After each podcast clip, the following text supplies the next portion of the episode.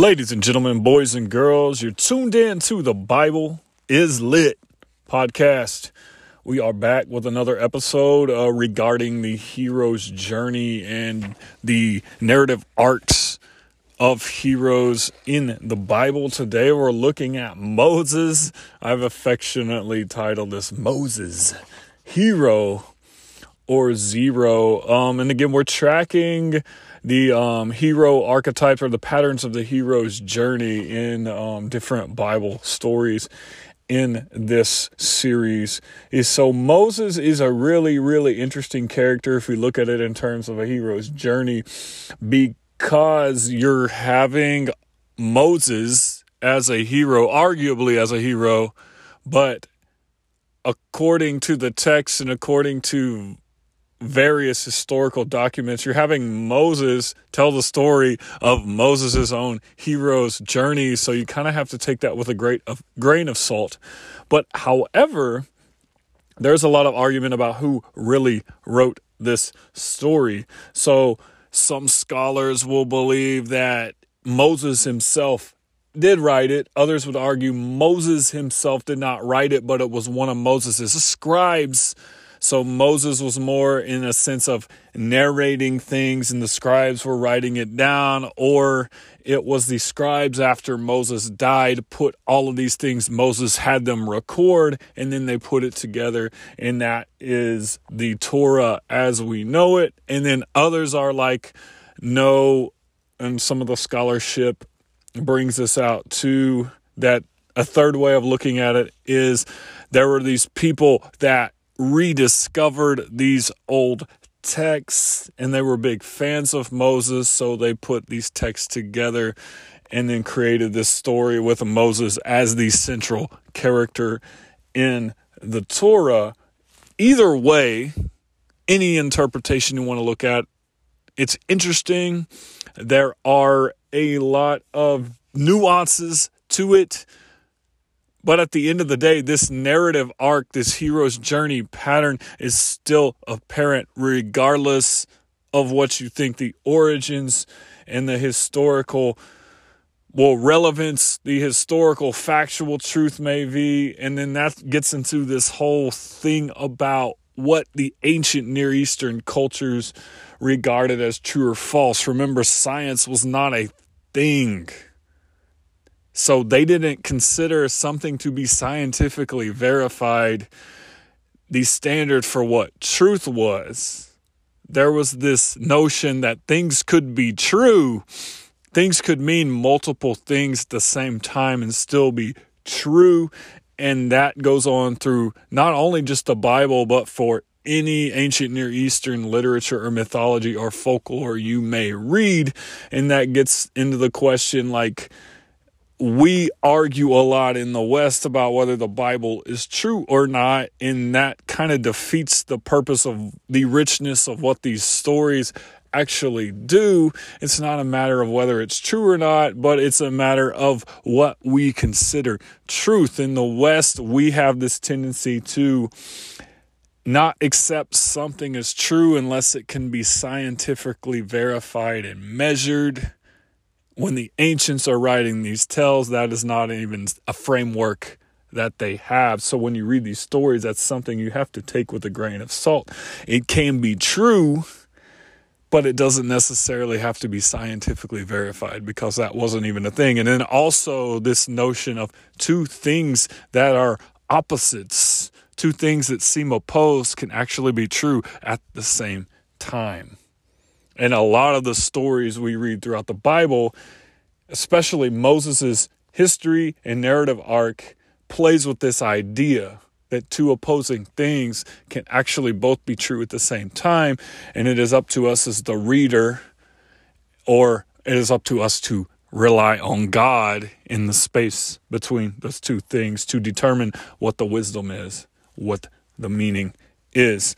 So that's a little bit of background of when we are considering Moses as a character in this story. Is Moses the author of his own story, literally?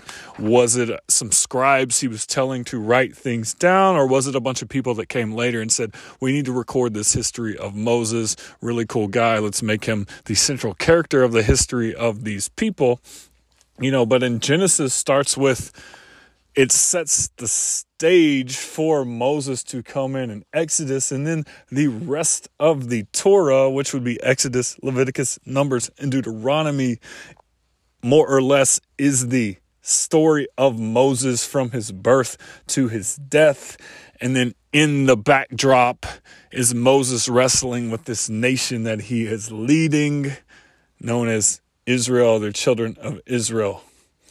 But Genesis establishes that pattern. And so, what you got to understand also to kind of tie this all together is that the Torah is something in literary terms known as a chiasm. So, what that means is we have five parts and they're all mirrors of each other. So, chiasm in literature means that you have polarities, but the polarities, right, they, there's mirror stories of each other. So what we have going on, and I'll, hopefully this makes sense as I explain it, is Genesis and Deuteronomy are mirrors of each other. They pattern each other. So Genesis, you have the establishment of these people and the origin story of the world and the origin story of right the three followers of the faith are the considered the fathers of the faith of Israel, which is Abraham, Isaac, and Jacob. So we get the origin of earth, we get Abraham, we get Isaac, we get Jacob, and then through Jacob, this nation Israel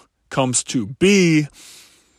And in then Deuteronomy, it is Israel having arrived in the promised land now establishing themselves. So we have the establishment of the earth and the establishment of the lineage in Genesis, and then we mirror that in Deuteronomy with the establishment of the nation in the land that God has given them. And then in both instances, you get in Genesis, you get God talking to these fathers. In the instance of Deuteronomy, it is Moses speaking from God to the people of Israel and establishing a nation. So then in Exodus and Numbers, also are mirrors of each other. So in Exodus, they're both journeys. So Exodus is the children of Israel leaving Egypt and going out looking for the promised land and being in the wilderness. Okay. Numbers is the journey out of the wilderness and into the promised land. Mirrors. So they're both these stories of the children of Israel traveling one is them leaving Egypt, one is them going into the promised land. And then right sandwich in the middle is Leviticus. And basically, Leviticus is conversations between God and Moses and the things God has told Moses to tell the children of Israel. Like, here's how you survive in the wilderness, do these things. And then Deuteronomy has a hint of that, but it's Moses telling them, okay, these things that you did in the wilderness, you still want to continue to do while you have established yourself in this land. And some of these things you may do a little bit differently. But again, sta- establishing them as the people, which connects us back to the establishment of them as a nation in Genesis. So that's how that works. But let's get into Moses's arc, Moses's narrative arc. So we want to look at, you know, he's born kind of at the the in this period where Israel due to famine, you know, so several generations after Jacob, Israel keeps getting bigger and more powerful. We see that, you know, um, Joseph becomes high and mighty, um, a counselor of these early Egyptian kingdoms, which is the youngest son of Jacob. And this is how the children of Israel actually end up in Egypt because there's a famine. They travel over, they get established through Joseph, but they keep getting more and more plentiful to the point where they don't have a good Pharaoh. The deal between Pharaoh and Joseph and the people of Israel at that point is off, and the Egyptian pharaohs start taking them captive and hold them as um, debt slaves basically the entire nation is what happens and so But there's this prophecy that someone's going to rise up over them and take over. And then they're just worried, like, y'all keep like we keep putting a we're hard taskmasters we keep putting hard things upon y'all but y'all still just keep having more and more babies you are more and more fruitful and it goes back into that be fruitful and multiply thing from genesis 1 and so pharaoh issues an edict that all baby boys um will be killed they need to be cast into the Nile River.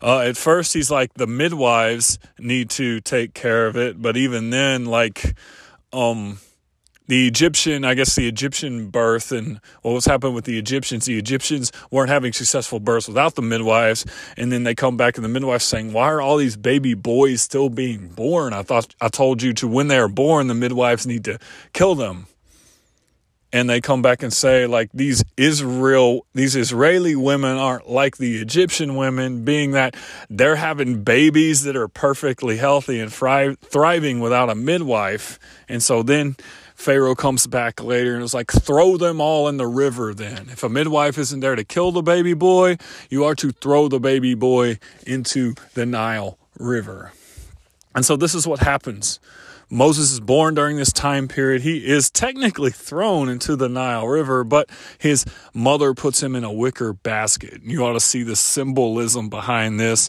Who else was placed in a sort of basket on his birth, escaping a genocide? Ah, Jesus. So now you see this is a hyperlink. This is a literary pattern and a tradition that is established and so Moses is put in this wicker basket. He's floating. And then he is found by the daughter of Pharaoh. She takes him in and takes care of him. And then there's this interesting thing that happens where they're like, I need a midwife. I need someone like I can't feed him. I can't nurse him.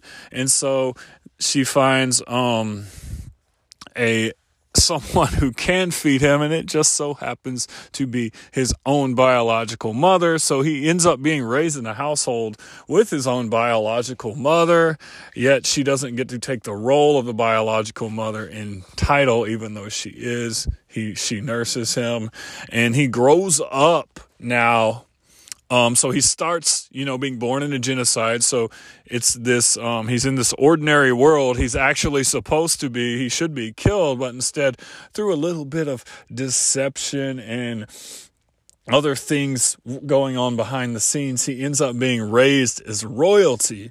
But because he's being you know, although he is a son of the house of Pharaoh, his mother, his biological mother, and his sister, who are in the household with him working as slaves, they have taught him about his history. You know, so we have this ordinary world type of thing going on, but then he rises above the status of this ordinary world, and he is this guy who's able to walk in both worlds, both as a Hebrew, as a child of Israel, but also as a son of the house of Pharaoh. And he knows his sister is a Hebrew, Hebrew, so he he sees one of Pharaoh's people treating one of the Hebrew people badly. His anger gets the best of him. He ends up killing this dude. Again, another pattern. Anger rises up. Moses kills the dude. So you see Moses almost reliving the narrative arc of Cain here and then this pattern gets reestablished and reemerged when um, Moses is giving the ordinances for the children of Israel about having refuge cities for murderers. Right? This is something that gets reestablished because what ends up happening is Moses kills this dude.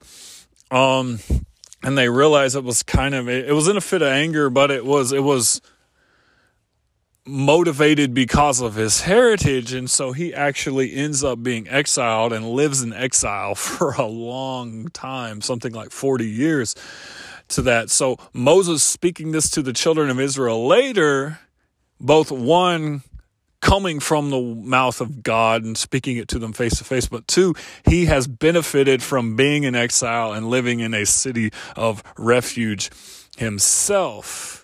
And so he goes out into exile, right? In the wilderness. He has to live amongst another group of people and trust in the Lord. And in this space, we see supernatural elements. And this is where, so this is the background of Moses, but then, right, what happens is we have his call to adventure happens in a supernatural way. It's the burning bush. And there's a lot of different theories and things you can go into about what was the burning bush? Was he, you know, there's this whole thought of like they were smoke, they would smoke the leaves of the acacia tree and all that. Regardless of the fact, there's a supernatural event which lines up with all of these things that happen and are common in hero's journey archetypes or the monomyth as it is called, um, according to Joseph Campbell. So, this monomyth idea that connects us to this hero's narrative arc. We have the supernatural element of God speaking to Moses in a way that isn't necessarily possible. And then Moses answers this call to adventure. The call to adventure is go back to Egypt where you have been exiled and talk to Pharaoh and tell him to, right? Make right the wrong that you did. You killed one of them. You killed one of them because you were angry. That anger, it was a righteous anger, but you allowed the anger to cause an action that was not holy and not righteous. Again, just like Cain and Abel. Cain is okay. Cain is right to be angry about what God tells him. And God tells Cain, like, hey, sin's on your doorstep, but you need to rule over it. You need to master it. And so there's this invitation for Cain to rely on God and master that emotion and then go be reconciled to his brother. Cain does not do that. He murders his brother. Then he lives in exile. God gives him this edict saying, Hey, go wander and rely on me for your sustenance. And instead, Cain goes and builds a city. So there's this very similar circumstance happening with Moses. In a sense, you could say Moses is Cain and he's living out Cain's journey, but now he's actually answering the call that Cain did not answer so he's going back and he's going to make amends with Pharaoh, try to repair this relationship. But part of that task is going to be, bro, let my people go.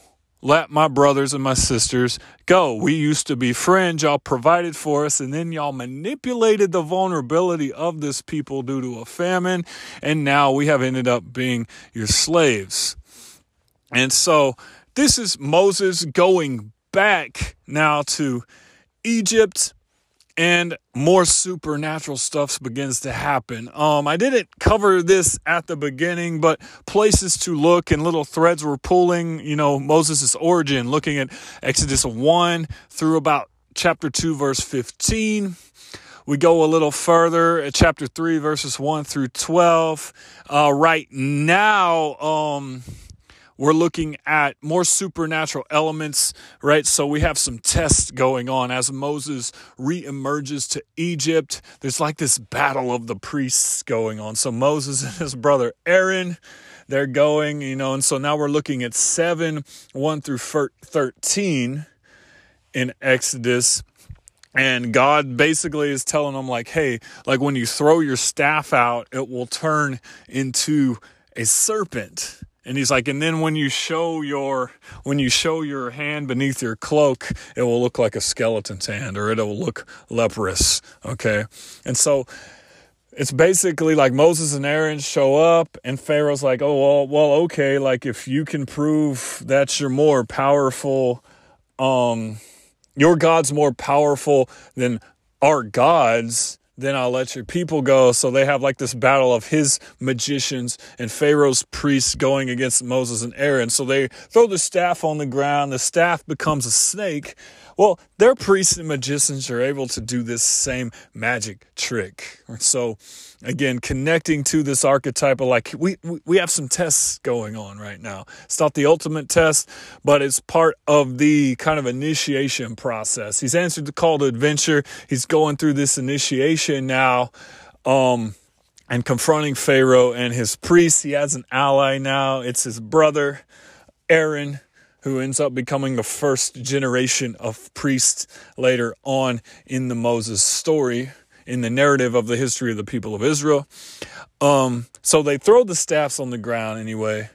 All the other staffs of the Egyptian um, magicians become serpents as well. But then something really, really interesting happens. They're like, okay, like we can do that too. And then the staff of Aaron becomes a bigger snake and eats all of the other snakes. And so that's proving ground number one. And Pharaoh's like, that ain't nothing. Like that, you can't prove to me that your God's better than our God. I'm not letting your people go. And so then Moses like, dude, it's going to be bad for you. Um, God's going to start raining all these plagues down on you. And then in chapter eight, the plagues continue. They get worse, progressively worse, progressively worse. And then it builds up to this monumental part in chapter 14. And every time Pharaoh says, I'm going to let you, I'll let your people go now. I'll let your people go now. And then he goes back on his word. Now, this is something very interesting. This is something where Moses in my book redeems the test that Cain was not able to pass in this sense, meaning that Cain was protected and preserved, but he didn't do what God asked him to do in terms of wandering. Instead, he went out and built a city where we see Moses. So he goes back on his word to God and relies on his own protection. What we see here is that Moses does exactly what he says he's going to do, regardless of the effect. And Moses speaks as the oracles of God, right? Relying on God for his sustenance. Where we see Pharaoh, Pharaoh begins to mirror this aspect where the same thing like Cain did, where he says one thing and does another. Okay, I promise I'm going to let your people go. Then he goes back on his word. Then what happens? Another plague comes. And this happens and it keeps continuing until the death of the firstborn, the Passover night, if you will. And that's the last straw for Pharaoh. Pharaoh's like, okay, I'll let your people go. He lets the people go, but he is so enraged by the death of the firstborn that as Israel is leaving and going out, they're not even asking for anything at this point with Moses as their leader. They're leaving, they're going out of Egypt and saying, like, basically, like, hey, bro, like, just, just let us go out uh, we're not even asking for anything. We're just going to go and we'll take care of ourselves. Y'all can't provide for us anyway. It's taking a ton of resources for y'all to do that. And then on the tail end of it, Pharaoh sends his armies out to say, hey, once they go, flank them and then slaughter them. And this is where another supernatural element, but it is in the terms of the whole Moses story, this would be our crossing of the threshold in the hero's journey, literally crossing the Red Sea. So the sea stands up, they cross over on dry ground. They're able to cross the threshold because they are relying on God. The Pharaoh Egyptian army is not able to cross the threshold because they're relying on their own strength, their own intellect, their own force to cross that threshold. The sea swallows them up, and now Moses and Israel are wandering throughout the wilderness. So they've crossed the threshold. Now the true ordeal begins, and this is Moses being able to lead these people, right? Moses has taken the place of Pharaoh in this sense. So he's replaced Pharaoh. He is now the leader, and but instead of relying on all these strange gods and force and political systems and military power. He speaks with God face to face. There comes this point where the people are like, We don't want to see God face to face. Moses talked to God for us. So Moses becomes the intermediary, in this sense, a priest and a king over Israel. And again, you'll notice that pattern is that goes throughout the Old and the New Testament, this idea of a priest and a king, just as Jesus is described. A royal priesthood, if you will. But they trade their ability to speak with God face to face and say, Moses, you do it because God freaks us out too much. And Moses becomes the intermediary between the people and God as he is leading them. And these are where the tests happen. The true ordeal is Moses leading these people through the wilderness in order for them to arrive at the land that was promised to Abraham way back in the day, completing that covenant and completing that cycle. We do see, again, more supernatural elements as these people are wandering throughout the desert. And there's a lot of nuances that you can take, a lot of sermons that can be preached, and a whole lot of different literary patterns and techniques that we can pull out of that story. Again, we are just looking at the hero's journey patterns in the Moses story. But we have all these instances, all these different tests that happen as Moses is leading those people for him, the big test is when he strikes the rock at Mount Horeb and water comes from it. You know, that is one of the things that says is the reason why he dies outside of the promised land at the end of Moses' life. But there's other elements to it.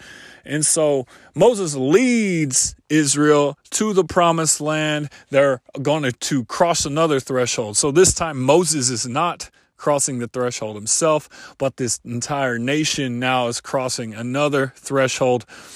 Um, and this is where the narrative is different, you know, in terms of a traditional hero's journey narrative. In a sense, you know, Moses, like typically in your typical hero's journey, you would have this return home but since they are exiles, since they are wandering, Moses, as a singular exile earlier, comes back to where he was exiled from and pulls his people out. Now they are wandering. They are in exile until they cross the threshold into the promised land. So it's almost like Moses, as the exile, comes back, grabs his people who then become exiles in order to lead them through this transitional period in their history. And then he dies on a mountaintop. And there's a lot of symbolism between his death. You know, one way to look at it is he doesn't know how to operate in the sense of being a normal dude in establishing and living in a homeland because really he's been a dude without a home. He lived, he was enslaved. He came out of an enslaved place. He was able to, through his situations regarding his birth, he becomes a member of the royal household, but because that's not his blood, again, ends up killing somebody. He lives in exile. He comes back. He brings his people out. They continue to live in exile until they reach the promised land. And then God's like, nope, you're going to sit up here on top of this mountain. You're going to look out into the land which I have given your people, but you are not going to go forth part of the symbolism behind that is he is not cut out and he is not designed for that. He is the guy for the job in terms of leading them through exile because he has been in exile himself, but he symbolically does not know how to exist in a way where he is not an exile.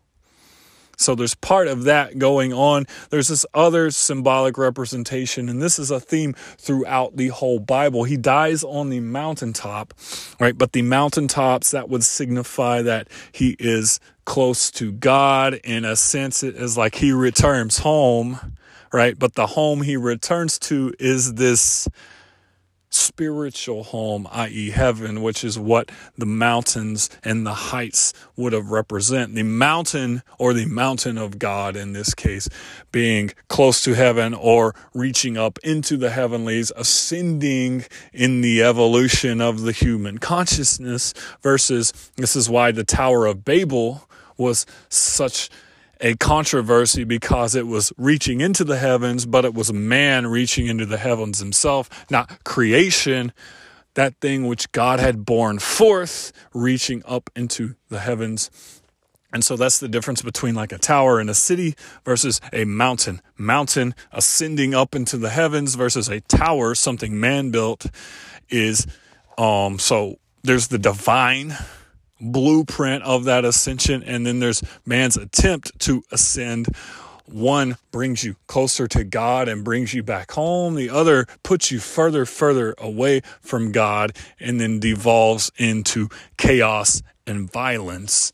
So, in a sense, Moses dying on top of the mountain is bringing him back to his spiritual home. And then we see this play out again in the narrative of Jesus after he is crucified, right? Buried, resurrected, when he disappears from the, um, when he disappears from the disciples the last time, it says he ascends in a cloud and goes up into the heavens, again, like Moses dying on a mountaintop or as Enoch, several generations earlier, back in Genesis, is described as leaving the earth. We also see this pattern established with the prophet Elijah. So, all that being said, that is a down and dirty look at Moses as a hero archetype, living out this monomyth of the hero's journey in the biblical story.